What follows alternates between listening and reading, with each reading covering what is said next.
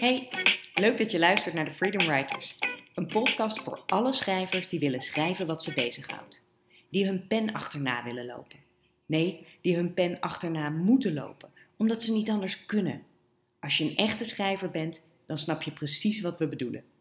De Freedom Writers. Dat zijn Roos Slikker, Lou Niestad en ik, Roanne van Voorst. Drie schrijvers die soms leven van, maar altijd leven voor het schrijven. Wij schrijven overal en altijd. We schrijven boeken, columns, artikelen, cursussen, dagboeken en scenario's. En als we niet aan het schrijven zijn, dan praten we wel over schrijven. Soms met elkaar en in deze podcast met jou erbij. Over hoe het schrijversleven eruit ziet, over hoe mooi schrijven is en hoe eng. De inspiratie die je kan overvallen als schrijver, de financiële zorg die je ook kunt voelen, maar vooral over die heerlijke vrijheid van het schrijvende bestaan. Welkom bij de Freedom Writers. Hallo, allemaal. We zitten eigenlijk. Goedemiddag, Freedom Writers. Hey jongens, we hebben, we hebben twee zulke mooie nieuwe reviews. Ik moet ze eventjes delen voordat we serieus over schrijven gaan praten. Leuk. Zo leuk. Ja, ja. Eentje is van Marijke 86. Marijke 86. Marijke 86 begint al met zelfkritiek. Ehm, want ze schrijft, nou, ik probeer het nog een keer. Gaat lekker met een recensie schrijven. Hashtag beginner. Kunnen we daar zo even op inhaken. Ja. Maar wat een leuke vraag die jullie stelden in de laatste podcast. Wat inspireert je? Ik vind het fascinerend, en er kwam een heel mooi antwoord. Ik vind het fascinerend om naar andere talen en accenten te luisteren. Op YouTube, films, maar ook gewoon op straat. Onlangs ben ik met een cursus Arabisch begonnen. Gewoon omdat ik de klanken zo bijzonder vond. Mijn omgeving verklaart me voor gek. Maar ik vind het zo mooi dat er zoveel verschillende manieren zijn om een verhaal te vertellen. Elke taal is anders en elke taal heeft iets unieks. Nou, dat is toch een hele... Heel Oh, oh, Oh, dat dat vind ik ook heel heel leuk. Ja, Ook talig, omdat je zo uitgaat van de klank van dingen. Wat grappig. Mooi. Heel leuk. Ja. Ja. maar ik vind het ook wel herkenbaar. Want ik weet wel, als je boeken uit andere culturen leest...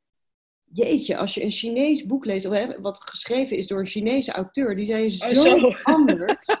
Maar ik lees verder nooit een Chinees boek. Nee, dat is dan precies. weer lullig. Maar Maar dat is zo anders opgeschreven. Die hebben zo'n Ja. andere vertelmanier. En dat zit ongetwijfeld ook gewoon in de, in de taal al doorspekt. Dus ik, ik snap wel. Maar dat- het is zelfs gewoon met het Engels. Want als ik in het Engels lees, dan lees ik, ik je kunt gewoon lezen of het Engels is of dat het Amerikaans is. En dan zodra het Engels, je, ik, je, je gaat automatisch ook in het Engels lezen of in het Amerikaans lezen. Ik kan gewoon hoor, ik hoor mezelf zeg maar lezen, ja. ja. intern. Maar je hoort gewoon de, de schrijver in het Engels Ja. of in het Amerikaans. ja. Je, klopt. voelt- je voelt het gewoon. En denk ik, oh, dat vind ik ook. Denk ik, oh, het is Amerikaans. Oh, het is Engels. Zonder- Het is, het is een, een je, het- je hele klemtoon wordt anders. Want in je hoofd, tenminste, ik ben niet aan het speedreaden als ik gewoon aan het lezen ben. Ik ben wel aan het speedreaden als ik door non-fictie heen ga. Maar met lezen niet. En dan voel je die taal. Je, voelt, Ja. je, je kunt hem je kunt hem letterlijk voelen. Dus ik vind het heel leuk. Ik had het zelf nog nooit zo naar gekeken. En ik vind het wel heel knap. Zij heeft wel dat al haar naam is er goed ingekomen bij de eerste review. Want ik heb zelf een keer voor jou, Rowanne, de podcast die wij hebben gedaan voor. ehm, hoe heet die ook weer? Ehm, voor de Happiness. De Braveheart Club? De Braveheart Club. De, daar heb ik er zelf een review achtergelaten. Omdat ik een ander interview aan het luisteren was. En die kwam er met een totaal andere naam uit. Heb ik dat gedaan? Dus dan is hartstikke goed afgelopen dit. Ja, dus het feit dat deze naam in ieder geval goed is. Bij mij was die review wel gelukt, maar met een naam waarvan ik dacht, wie is dat? Dus blijkbaar is het niet zo makkelijk om een eh, review achter te laten. Nee, dat, dat, dat klopt. Dat heb ik ook wel. Bij, zeker bij iTunes. Dat is heel mensonvriendelijk. Hey, ik heb er nog eentje. En die is van gewoon Bar. En volgens mij ken jij haar, Lou. Ja. Want zij schrijft, Ja, Hoi Roos, Rowanne en Lou. Hi Liefie. Die is voor jou. ja, ja. Ik luister graag naar jullie podcast. Het is fijn om van echte schrijvers te horen hoe dingen werken. Ik noem mezelf geen schrijver. Ik ben vooral een verpleegkundige die schrijft over haar werk. Dat doe ik elke maand met een column in het blad Nursing. Jarenlang was het mijn droom om mijn blogs, columns, in een blad terug te zien. En vanaf afgelopen december is het zover. Toch wel trots. Jullie vroegen je af waar mensen hun inspiratie vandaan halen. Voor mij geldt mijn dagelijkse werk in het ziekenhuis. En ik kan putten uit 30 jaar ervaring als verpleegkundige. Ik heb wel een vraag. Mijn volgende droom is om een boek te schrijven over mijn werk. het makkelijk zou zijn om al mijn columns te bundelen en uit te geven. Maar ik voel dat dat niet mijn weg is. Ik heb nu een situatie in mijn hoofd waar ik wel een boek over wil schrijven. Het is bijna twintig jaar geleden waar gebeurd, toen jarenlang in de doofpot gestopt, niet door mij, maar super spannend om over te schrijven en te lezen, denk ik. Hoe pak ik zoiets aan? Ik kan hier natuurlijk niet in details treden, maar kan dat in een boek wel? Is het voldoende als ik namen fingeer? Kortom, hoe krijg ik een spannende situatie met een niet helemaal te vertrouwen collega in een verhaal gegoten? Liefst Barbara. Oh, Oh, wat fijn, bar. En Hele nu, we hebben interessante. gehad over gewoon bar. Dat wordt nu dus gewoon schrijverbar. Want ik denk dat we gewoon, ik weet niet of wij het er al eens eerder over hebben gehad, maar dat gewoon ehm, het slechtste woord is, zo'n beetje. Dus niks is gewoon. Je bent nu schrijverbar. En ehm, ik vind het wel een goede vraag. Nou, het is een ethische kwestie, maar ik denk dat je het jezelf niet te moeilijk moet maken. In die zin dat je, eh, zolang als je het, zeg maar, het boek presenteert als gebaseerd op een waar gebeurd verhaal, bijvoorbeeld, ben je sowieso van alle problemen verlost. Hè? Want Ja. dan mag je er fictie van maken en dan kun je er van mee doen wat je wil. Eh, als je dat niet wil en je wil dus echt een, een eh, het is een waar Een gebeurd verhaal. whistleblower boek. Ja, dan, dan, ja, dan, dan nou ja, kijk, als je namen verandert, dan dat scheelt ook al. Maar het moet er dus wel, dat, dan moet het wel zo zijn dat als die mensen die erin voorkomen eh, niet willen dat jij schrijft, dat die dus, die moeten niet te herleiden zijn. En dat is natuurlijk nog wel, eh, stel dat je wel het juiste ziekenhuis noemt en het juiste tijdperk, dan ben je natuurlijk al niet, te- ja, dan, is, dan is, kan, kan iemand altijd nog nagaan wie dat dan geweest zou kunnen zijn. Dus het hangt van je genre af, hoe ver je kunt gaan. En Ik, heb zou gewoon eens voor fictie gaan, hoor. Ja, als je voor fictie gaat, is er niks aan de hand. Ik heb, ik heb, ik heb zelf eh, geregeld eh, dat ik gevraagd word door mensen of ik hun verhaal op wil schrijven. En dat doe ik Mm. eigenlijk nooit. Want eh, dat zijn vast altijd hele interessante verhalen. Maar ten eerste, ik ben geen ghostwriter. Ik wil het gewoon zelf maken. Maar ten tweede, ik, als ik fictie maak van een interessant gegeven, wat altijd kan, dan ben ik veel vrijer. Dus Ja. dan, kan ik, dan kan ik doen wat ik wil. En dan kan ik, dan kan ik personages nog veel verder laten gaan, eventueel. Of, of, of andere karaktereigenschappen geven, et cetera. Dus ehm, dat geeft mij vrijheid. En dat, dat verkies ik altijd. Wil ik overigens niet mee zeggen dat ik niet van non-fictie hou, want ik heb ook veel non-fictie geschreven. Maar als je non-fictie schrijft over gevoelige onderwerpen, heb ik ook gedaan, hè, die echt gebeurd zijn, dan is het natraject, is, ehm, ehm, laat ik het zo zeggen, tijdrovend. En dan zeg ik het heel netjes. Maar dat kan Ja, echt een en- pain in the ass zijn. En ik denk ook Ja. dat, kijk, fictie, want dat klinkt altijd zo, ja, weet je wel, ik heb ook een roman geschreven, dat is fictie, lief van je. Maar dat is wel echt geba- gebaseerd Ja. op waar gebeurde Ja. verhalen. Ja. Ja. Sure, daar heb ik dingen bij verzonnen, maar ik heb dingen vooral heel erg door elkaar gemixt en gezorgd dat het niet meer leek op wat het was, zeg maar. Weet je wel? En dan kun je echt wel met echt een herinnering werken of zo, maar dan doe je er gewoon niemand pijn mee. En met non-fictie, zoals nou, als ik schrijf over de Sloppenwijk of zo, in de beste plek ter wereld, ja, dan moet ik echt zorgen. Ten eerste heb ik daar alle namen door elkaar gehusseld, maar ik heb zelfs genders door elkaar gehusseld. Ik heb beroepen door elkaar gehusseld. Ik heb af en toe een verhaallijn expres anders gemaakt. En dat leg ik ook allemaal uit aan het begin van het boek. En dan leg ik ook nog uit waarom. En dan is het aan de lezer om mij daarin te vertrouwen, zeg maar. Ehm, en het is aan mij om te bedenken van, bescherm ik nu de mensen genoeg tegen hun privacy? Weet je wel, dat kan. En er zijn schrijvers. Ik weet nog wel dat ik een keer een boek heb gelezen waarin een huisarts uit een bepaald klein plaatsje eh, in Nederland heel prominent naar voren kwam. En die naam was amper veranderd. En dat was niet op een positieve manier, zeg maar, beschreven hoe hij zijn werk deed. En dat was ook echt een beetje als ja, klacht bedoeld, zeg maar. Dus dat kan, maar dan moet, je, ja, dan moet je daar bijna voor kiezen om iemand te confronteren of zo. Dat kan. En dat is gewoon pijnlijk en vervelend. En soms vinden mensen dat toch het waard. Maar ik geloof niet dat Barbara daar zit. Of dat Nee, je- Nee, denk dat ik denk ik ook niet. Nee, nee. En Ik, denk ook niet dat dat een goede plek is om vandaan te schrijven, want dat, is, dat gaat eigenlijk gewoon over wraak. Ja, of over, Over- of over dat je echt vindt dat je klokken luidt. Hè? Dat kan ook. Ja. Ik bedoel, dat hoeft geen Ja. vraag te zijn. Nee, Maar- dat kan. Maar dan zul je toch ook weer wederhoor moeten toepassen. Hè? Dus dan moet je degene die je aanklaagt, zul je om Ja. een reactie moeten vragen. Dat is een heel an- En dan krijg je natuurlijk, diegene is het er niet mee eens en die wordt boos. En nou ja, Ja. Dat, dat kan allemaal. Maar dat, dan krijg je een heel ander proces. Ehm, en als ik jou nu hoor, als ik dit zo hoor, denk ik, jij hebt gewoon heel veel zin om dit verhaal te vertellen. En dan zou ik Ja. denken, ik zou dat zo vrij mogelijk doen. En dat betekent, ja, en ik dat, denk zou- dat dat het zou ook echt fictie betekenen. om eens een uitstapje te maken. Omdat ik het zelf zo leuk vind om dit uitstapje te maken naar fictie. Versus Ja, nee. non-fictie. En ik zit in onze app en we hebben een Freedom Writers eh, appgroep. Dat ik zeg, ik ben een schrijver. Ik heb al drie boeken in de boekenkast staan. Maar ik dacht, nu pas voel ik me een schrijver. En ik heb dit nog niet gepubliceerd. Ik moet het nog schrijven. Dus zelfs, dat maakt dus ook niet uit of het al geschreven is, of het gedrukt is, of het een echt boek is. Maar het voelt, het creëren ervan, eh, vult me veel meer mijn schrijvershart, zou ik maar zeggen, Ja. dan eh non-fictie doet. Terwijl dat ook mijn schrijvershart voelt. Dus ik zou het ook heel leuk vinden als je daar een... ehm, eh, omdat dit gevoel, en zeker als je zegt ik wil eigenlijk schrijver zijn, dit maakt voor mij een gevoel van schrijver zijn groter. Ja, dus ook het werk ja. zelf. Nou ja, en ik denk dat, nogmaals, fictie kan ongelooflijk realistisch aandoen. Dus als je het leuk vindt om een situatie na te vertellen, dan kan dat, als het maar niet die situatie is. Dan kan het nog steeds heel fictief zijn. Ja, Ja, en ik ben wel nieuwsgierig naar het voorval. Dus ik zou zeggen, Ja, ik ook. En dan gaan we. ja, Oké. wel. schrijf maar. Schrijf maar. leuk, leuk. En superleuk deze reacties, dus keep them coming. Want dan Ja, heel leuk. Want eh, het, dit geeft altijd zo'n leuke ingang voor een gesprek. ja, en, het, en, en het, ja, je verdiepen in talen of luisteren naar talen, dat vind ik echt een vrij geniale. Ik ga eens kijken wat dat met mij doet. Kijken of dat... Ik kan me wel voorstellen als je bijvoorbeeld een boek schrijft over Frankrijk, dat je dan dingen, dat je in Frankrijk wil zijn om naar de taal te luisteren. Nou, Ja. dat je ook wel in ieder Franse muziek Frans. opzet en, en, en Ah. dat soort dingen. Nou Ja, ja. Ik heb nog Ik heb steeds een droom om een keer aan de Sorbonne te studeren en dan filosofie te studeren. Maar ik moet eerst naar de Sorbonne om gewoon een cursus Frans te doen. Want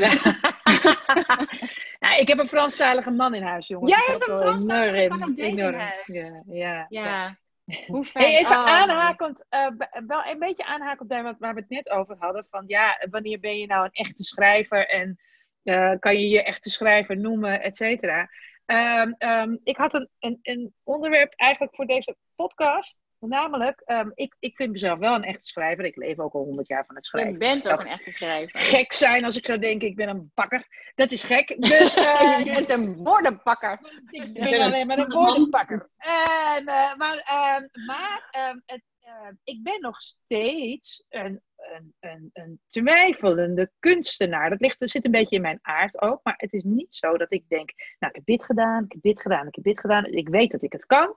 Dus ehm, ehm, ik leun achterover, ik doe mijn kunstje en dan is het klaar. Sterker nog, eh, naarmate eh, de tijd vordert, en ik doe dit dus, nou, ik ben in 97 begonnen. Dus nou, reken maar even uit. Dus ik doe dit lang, al meer dan 20 jaar. Eh, eh, eh, maar naarmate ik langer schrijf, lijkt het, neemt de onzekerheid bepaald niet af. En ik heb dat ook wel van. ik weet bijvoorbeeld dat, dat Hugo Kamps, oude journalist van Elsevier, die zit nog steeds met zweet in zijn handen als hij een interview heeft afgeleverd aan Elsevier, waar hij voor werkt. Elke week. En dan zit hij in de zenuwen te wachten totdat de eindredacteur of de hoofdredacteur even mailt en zegt: Mooi gedaan. Dat je dan denkt: Oh ja, het is echt als een soort hond die wacht op het brokje dat komt. Want anders, ja, dan komen ze er toch allemaal achter dat hij het niet kan. En dat het allemaal één grote vergissing is geweest. En als ik het over iemand anders hoor, denk ik: Nou, wat een onzin. Maar als ik heel eerlijk ben, denk ik dat dus ook heel vaak. Ik heb heel vaak toch dat ik denk: Ja, deze column het is het niet helemaal. Maar ja, ja nou, net een zeventje. En, eh, maar goed, het moet maar door. Stomme is, dan lees ik hem later terug in de krant. Dan denk ik, een zeventje? Dit was een negen, wat een hartstikke goed stukje. Kan ik namelijk ook van mezelf vinden. Maar er is altijd een soort... ehm, ehm, ehm, ik, ik switch heel vaak, ga heel vaak heen en weer tussen de gedachte... Dit is afgrijzelijk en ik kan het niet. En de gedachte, ik ben briljant en ik ben fantastisch. Er zit niet zoveel tussenin bij mij. Ligt Nou, maar als je zegt het is een zeventje, dat vind ik niet dat je denkt, oh, het is echt afgrijzelijk. Ja, dat Want als je dus dat eigenlijk- zou denken, dan zou je denken, nou, dit, dit ga ik echt niet opsturen. Nee, Ik maar dan- dan stuur ik het niet eens. afschrijft. Maar dan stuur, ik, dan stuur ik het niet. Dan gaat het Maar gewoon. hoe dan vaak denk je als je iets schrijft, dit is echt afgrijzelijk? Nou, ik flikker wel veel weg hoor. Gooi veel weg hoor. Mag gewoon hoor. Maar gewoon. Oh ja, nee, dat ja, mag best freedom wel- writers. Zijn ook freedom weg- speakers. Gepresteerd om een uur voor mijn deadline te denken: dit is zo afschuwelijk.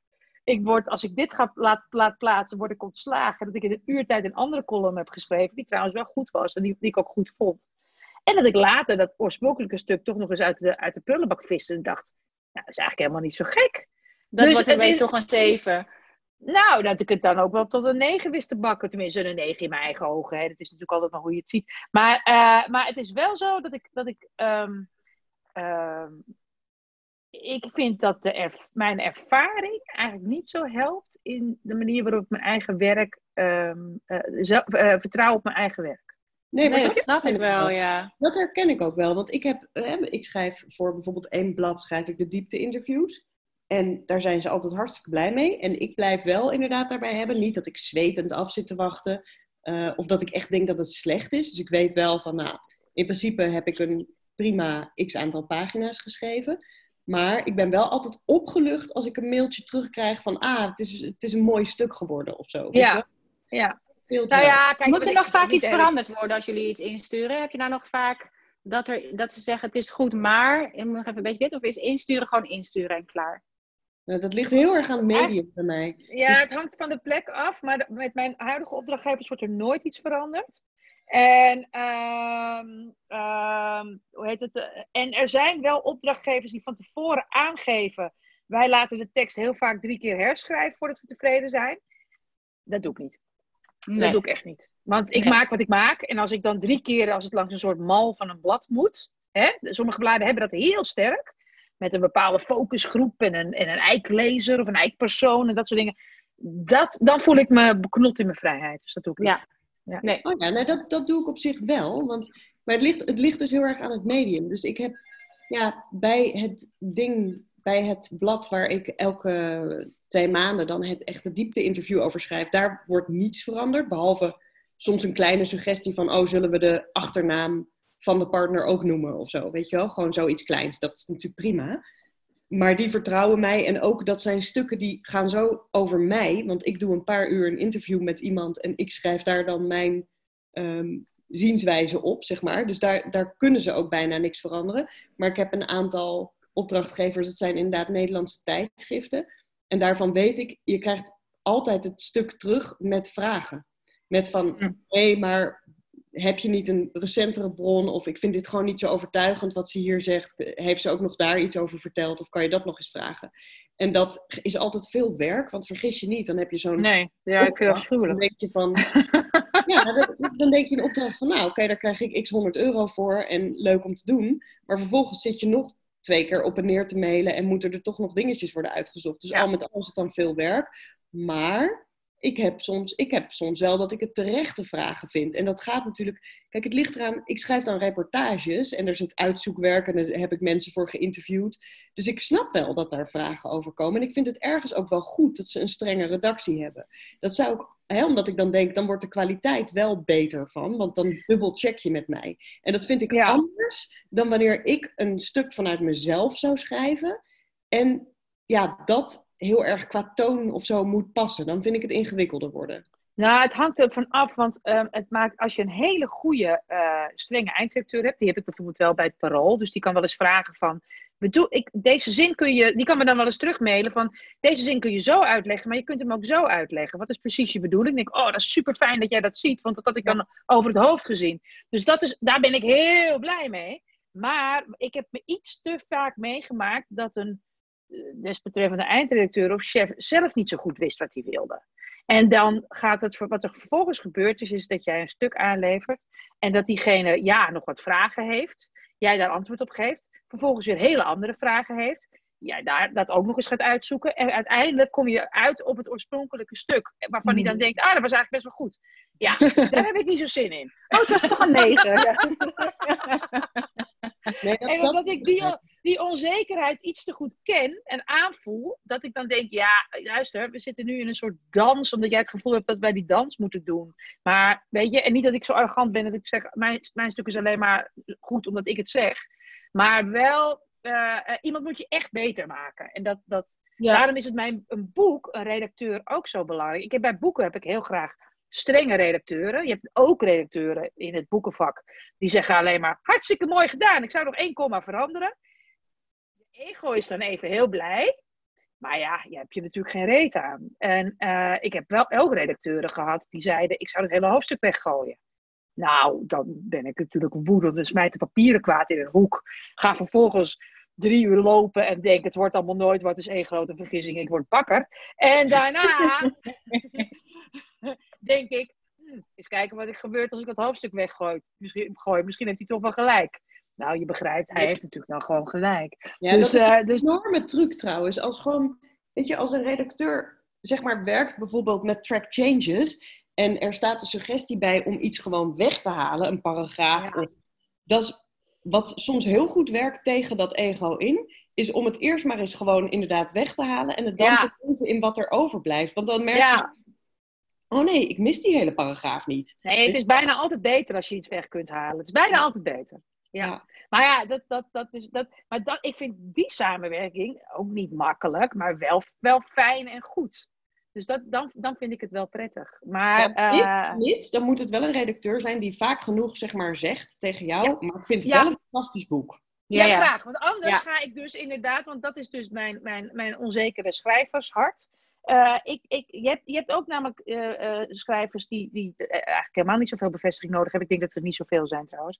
Want het is nou eenmaal het hangt ook samen met een creatief beroep. Het komt uit jouw hoofd en dat is hoe dan ook meteen kwetsbaar. Je kan niet zeggen, ik maak het volgens dit recept. Overigens kan dat ook kwetsbaar zijn, maar, het is nog, maar je, je, je kan zoveel paadjes in je hoofd inslaan. Ja, welk is de goede? Bepaal het maar, weet ik veel. Dus dan, dat, dan, dan is het wel heel prettig, inderdaad, als je ook een eindredacteur hebt die daar wat rekening mee houdt. En die af en toe ook even zegt, ja, goed gedaan. Of we zijn heel blij met je werk. Of, goh, wat bijzonder dat je dat bedacht hebt. Misschien, als je dat nou eens omdraait, wordt het nog beter. Ja, Daar, ga, daar ga ik vrij goed op, zeg maar. Maar heeft het, eh, maakt het nog verschil? Ik kan me ook voorstellen, nu bijvoorbeeld met alle ontslagen die vallen voor columnisten, dat dat, dat, dat uh, niet meewerkt in ieder geval. Nou, ik zag, nee, je kan het dus ook gewoon zo uitliggen. Klopt. Van maar de, bedoel... verschil tussen een column en een boek? Heb je, het, heb je dit gevoel ook met het schrijven van je boeken? Of is het vooral gekoppeld aan het schrijven van je columns? Nou, nee, want kijk, met, die, met dat boek, dan weet ik dat het er hoe dan ook komt. Kijk, we kunnen met elkaar lang gaan steggelen over hoe het eruit moet zien en hoe het moet zijn. Maar die uitgever heeft gewoon met mij een contract getekend van wij willen dat, je, dat het boek er komt. Dus dat, daar komt eigenlijk geen afstel van.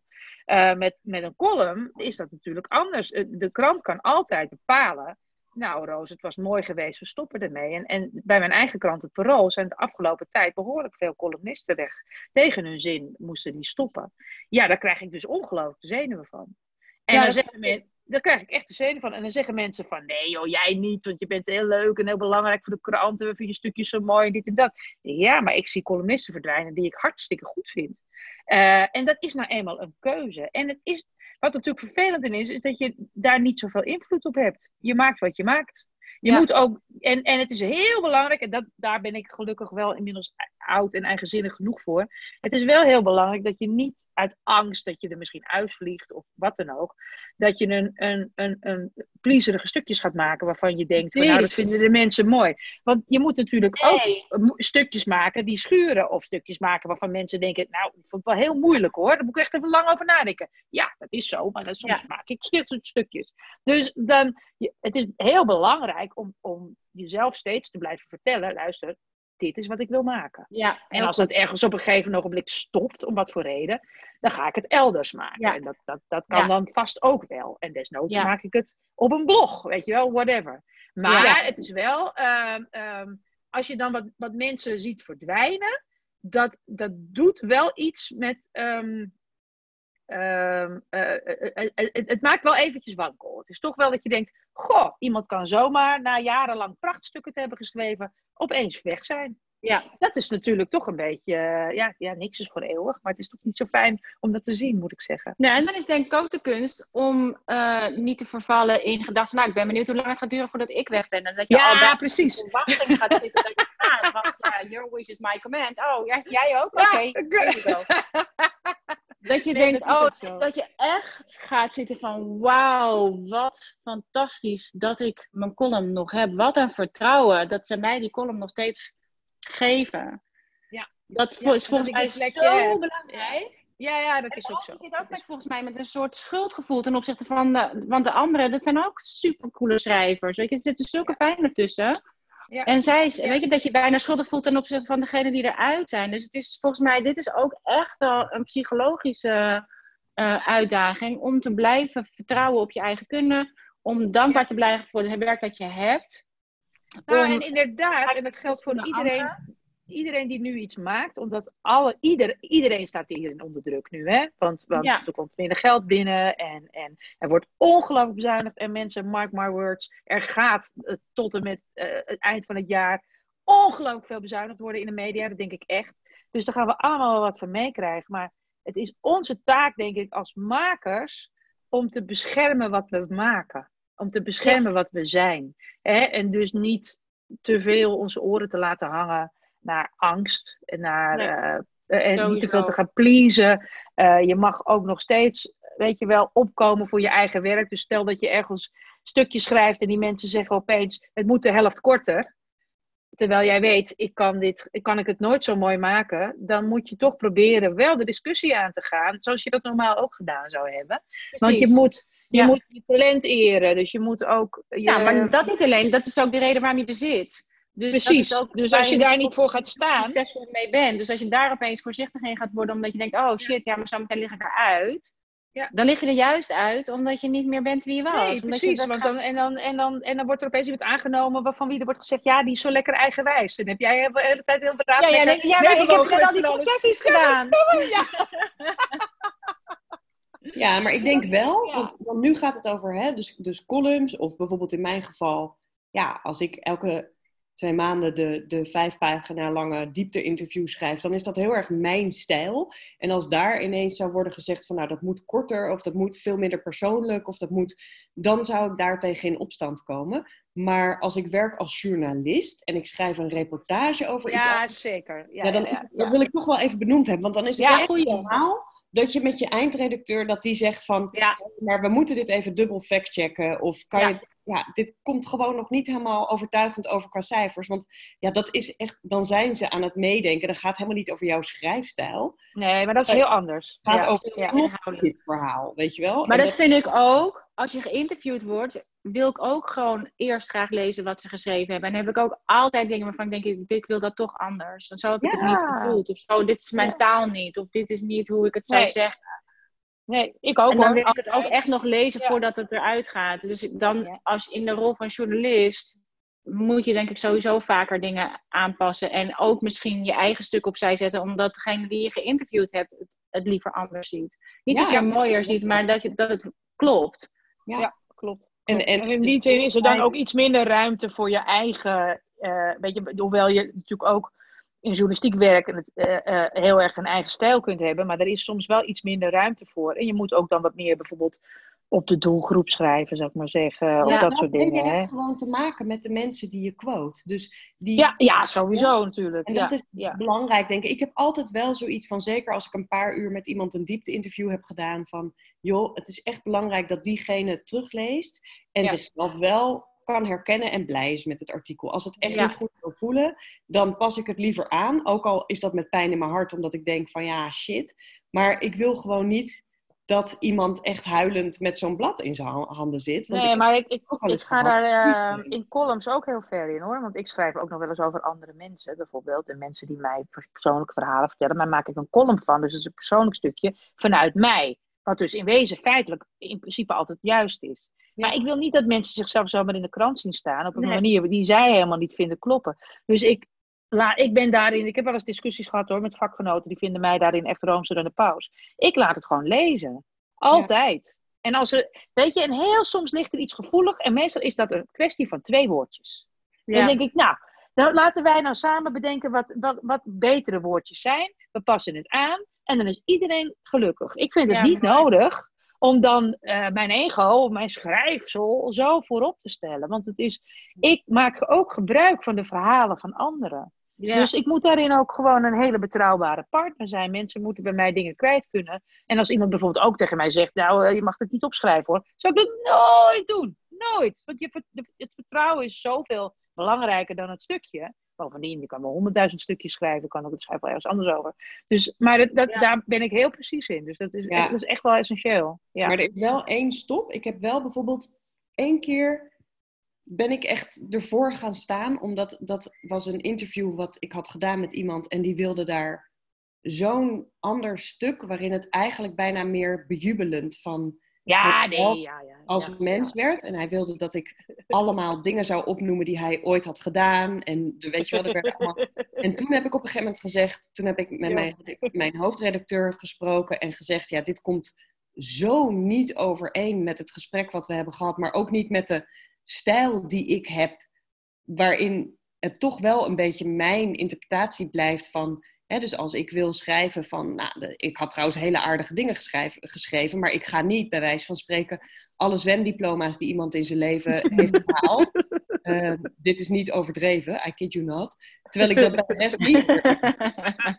Dus toen hebben we besloten om het uiteindelijk gewoon dan maar niet te publiceren. En dat is Ja. pijnlijk. Maar dat is wel zo van, ja, ik ga ook ver en ik wil heel graag die band goed houden.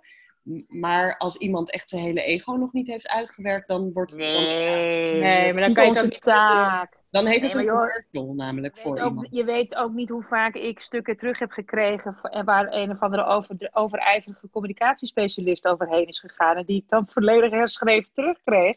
Ja. Met allerlei afschuwelijke termen die ik nooit zou, zou gebruiken, omdat ik dat vreselijk afschuwelijk jargon en naartaal, stomtaal gebruiken en, en gewoon waar mijn naam echt niet onder komt.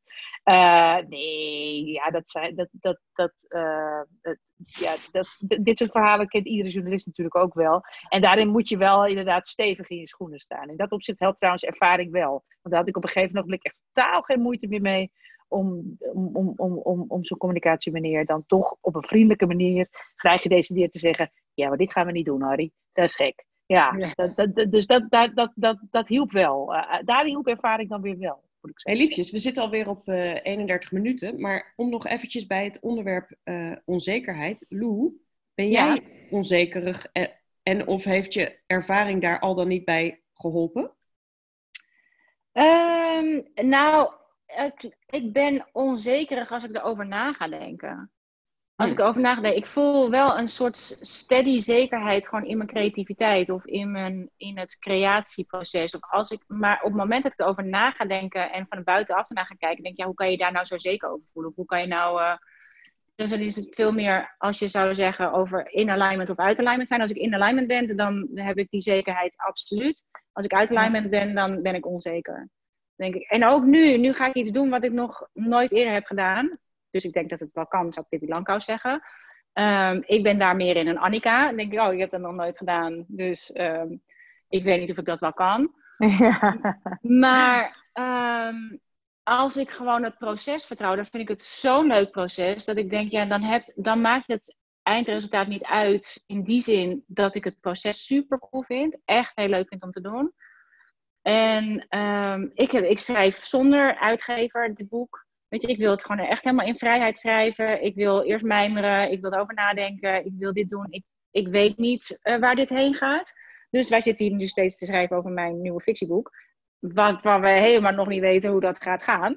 Maar het feit dat ik dat hardop durf te zeggen, is al een, een kwestie van vertrouwen in mezelf. Want ook als het er niet zou komen, om welke reden dan ook, dan is het nog steeds, was het nog steeds mijn fictieboek waar ik aan heb zitten werken. Of waar ik mee bezig ben en waar ik helemaal door geïnspireerd ben. En dus ik herken wel. ehm, ik heb, ik, maar ik denk wel dat dat ook het voordeel is van de combinatie boeken en business. Als zijn de entrepreneur, omdat de, de courses die ik creëer en de, dus ik heb als het ware, als, als, het, als ik in mijn business zit en in de courses zit, dan heb ik als het ware direct contact met mijn lezer. Ook al is het nu niet de lezer, is het de, eh, mijn member of mijn, eh, degene die met me meedoet.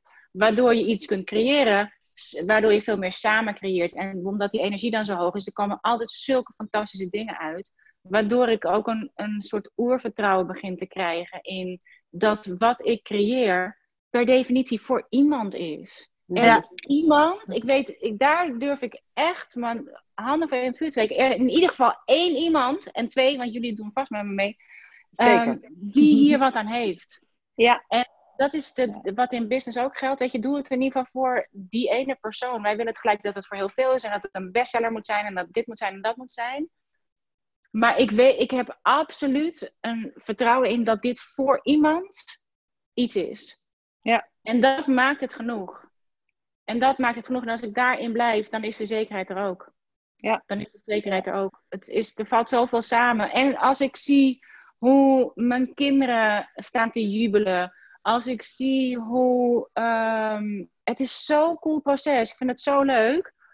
Dat het me... ehm, en ik heb nu ook besloten om het laatste half jaar van dit jaar... gewoon echt alleen maar te schrijven. Met, te committeren aan mijn boek. En Ja. dus mijn business, alle plannen die ik voor mijn business had... wat veel makkelijker is, wat veel sneller is... wat veel meer, veel meer betaalt wat veel meer oplevert, wat veel directer is, maar wat ook veel meer energie wegneemt van dat wat ik echt wil creëren. En Ja. dit is wat, eh, wat je elke keer opnieuw jezelf moet gunnen. Is, dit is waarom ik wil schrijven. En, en we hebben het vorige keer al even over gehad. Jullie hadden het over de boeken die jullie aan het lezen waren. Ik was continu aan het werk. En dacht, boeken lezen, boeken lezen. Wanneer doe je boeken lezen? En nu, man, het is zo lekker. Ik heb nu sinds kort besloten om me tot het einde van het jaar de ruimte te geven als een soort nieuw experiment. De ruimte te geven om wat er gebeurt als je alleen maar, niet alleen maar, maar dat je alleen kiest, dat je je focus legt op één ding. In dit geval het schrijven van mijn boek en eh, het onderzoek daar naar doen. En dat geeft me zoveel vrijheid in mijn hoofd. Het is echt fantastisch. Ik was vandaag voor het eerst sinds eeuwen weer met de kano op het water. Gewoon mijmerend tussen alles door. En even nadenken over mijn boek. Weet je, het is. Ik heb zo die mijmertijd nodig om te creëren. En als ik boeken en business allebei doe, dan gaat alle, inspira alle, alle energie naast het schrijven naar business. En heb ik gewoon te weinig eh, van die mijmertijd. Terwijl het Ja. gebeurt als ik op het water ben en overal tussendoor kano op mijn gemakje en dingen zie en kan nadenken. En ik denk, wauw, en nu kan ik smiddags gewoon weer een boek lezen zonder dat ik in slaap val.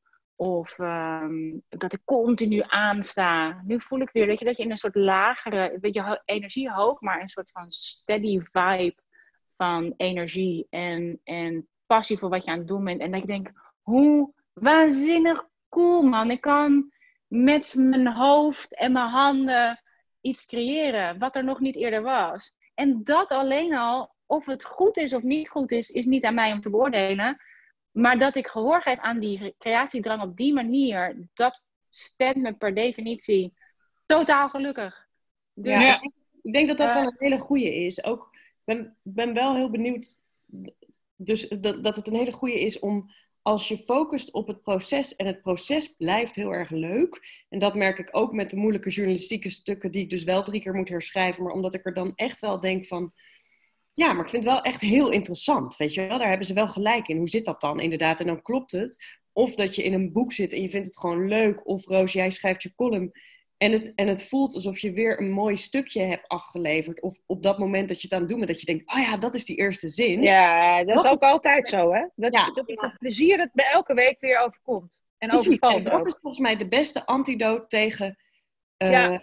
Tegen zelfkritiek en onzekerheid. tegen onzekerheid. En dan gaat hij niet weg. Want ik denk inderdaad, het is, het, het is je creatieve werk, maar het is misschien ook je creatieve geest. Want doordat je open staat naar de wereld en allemaal verbanden ziet en eh, dingetjes oppakt, pak je misschien ook wel wat eerder de, de onzekerheidsdingetjes op of zo. Nou, het voorkomt ook dat je gemakzuchtig wordt, hè? Dus dat Ja. is ook wel weer zo. Ja. Dus het voorkomt ook gewoon een hoop ellende. En dat is ook, dat is ook goed. Dus een kritische geest naar, ten opzichte van jezelf is ook niet slecht. Nee, Eh, maar soms wel een beetje irritant. soms wel een beetje Ik heb de irritant. onzekerheid wel als het gaat om, net zoals de keuze die ik nu maak, vind ik dan toch weer een spannende keuze. Terwijl ik een heel goed eerste half jaar heb gedraaid. Dus ik kan echt wel een half jaar gewoon schrijven.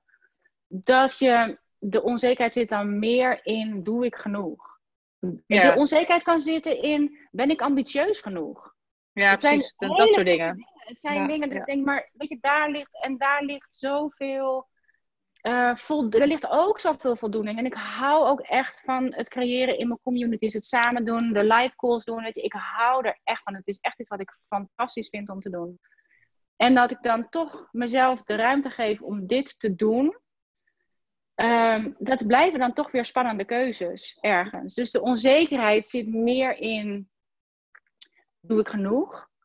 Ehm, ben ik ambitieus genoeg? Moet ik, laat ik nu iets lopen wat, eh, wat ook goed is? Maar het gaat, het, ik denk, nou ja, als het gaat om kill your darlings, wat je wil doen in je boeken, het ga- Ja. ik denk dat je dat voor je leven kunt Zeker. als Zeker. metafoor. Want ja, man, ik kan tien dingen tegelijkertijd fantastisch vinden. Maar ik merk ook, dan ga ik niet in die focus. En dan heb ik tien dingen die ik fantastisch vind, maar tien dingen die niet alles eruit halen wat daarin zit.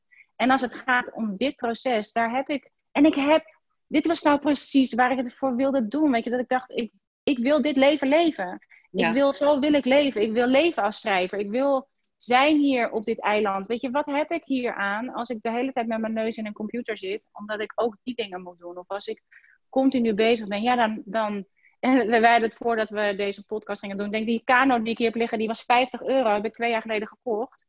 En ehm, ik ben een half uurtje van mijn tijd kwijt. Je hebt er helemaal geen geld voor nodig. Dus je kunt wel gaan streven naar al die dingen die je geld opleveren en die makkelijk zijn. Maar, en die ook heel cool zijn. En dat maakt natuurlijk last. Als het niet leuk zou zijn, dan kies je heel makkelijk voor iets anders. Maar het is juist die kill your darlings die het spannend maakt om die keuze te maken. En tegelijkertijd de vrijheid voelen van de keuze is de zekerheid. Ja, cool. Ik ben heel benieuwd hoe onze luisteraars omgaan met onzekerheid en waar die Ja. bij hun ligt. Dus Ja. ligt het in je tekst niet goed genoeg vinden? Of ligt het in, mag ik wel aanblijven? Of gaan ze me nog wel een keer terugvragen? Of ligt het inderdaad in van, ja, is mijn schrijfproces wel genoeg? Dus ik zou- ben heel Ja. benieuwd. En ook naar hun tips over hoe ze ermee omgaan. Want ik denk dat die ons aller tere schrijfers Ja. eh, Zeker. helpen. Dat denk ik ook. Ja, en het ook gewoon even laten. Wat- Een beetje wat jij zei, Roos. Dat als je er later naar terug, dat je het later terugleest en denkt, oh, hè, wacht maar, het is eigenlijk best wel goed. Op het Ja. moment zelf, je, kunt, je moet niet en schrijven en tegelijkertijd jezelf, eh, je criticus, die, die moet je echt eventjes eruit sturen. Die, die stuur ik de plas op, zeg, oké, nu ga jij kanoën, ga ik even Ja. schrijven. Ja, En dan en nu als je terugkomt, dan zien we wel. Ja. Vandaag nog niet, misschien morgen, Nee. misschien over, misschien eh, pas aan het einde van het boek. Maar voor nu, jij gaat de plas op, ik ga even schrijven. En ehm, dat je het voor jezelf ook luchtig houdt. Het is gewoon, jongens, het is gewoon, uiteindelijk is het gewoon pen en papier. Het, is, het is weliswaar, het staat zwart op wit omdat we het typen. Maar het is niet in steen gebeiteld. Dit is, het zijn gewoon woorden. Het zijn gewoon letters. Het is gewoon het alfabet. En wij husselen door elkaar. We maken er woorden van. We maken er zinnen van. Maar uiteindelijk, als je terug gaat kijken, is dat wat het is. Ja, Het zijn letters ja. op papier en de betekenis die wij eraan geven. Dus, Yep.